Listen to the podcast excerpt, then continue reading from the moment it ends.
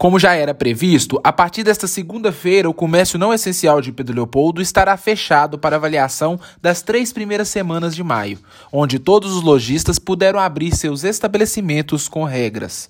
Um novo decreto com as diretrizes para junho deverá ser publicado ainda nesta semana.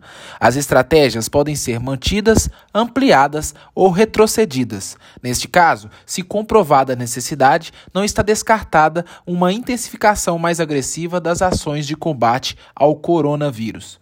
Quem explica como serão os trabalhos de avaliação nesta semana é o secretário de Saúde, Fabrício Simões. Bom, nessas 3 primeiras semanas a gente observou um aumento no número de casos, porém é importante observar a origem desses casos, como que eles aconteceram, se são casos locais, se são casos externos.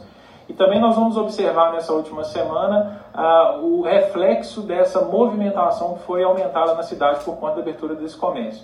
A gente acredita que a velocidade de contaminação ainda está sob controle dentro do município, mas a gente sabe que essa informação ela muda diariamente. E esse cuidado é justamente para que a gente tenha um pouco mais de equilíbrio nas ações dentro do município.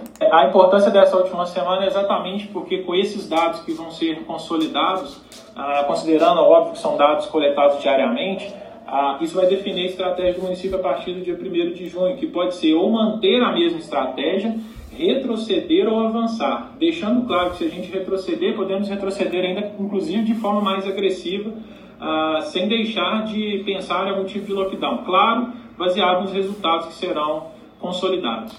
Entre os dias 18 e 23 de maio, Pedro Leopoldo confirmou 5 casos da doença. Até o momento, o município tem 337 notificações do coronavírus, 276 suspeitos, 7 confirmados e 54 descartados.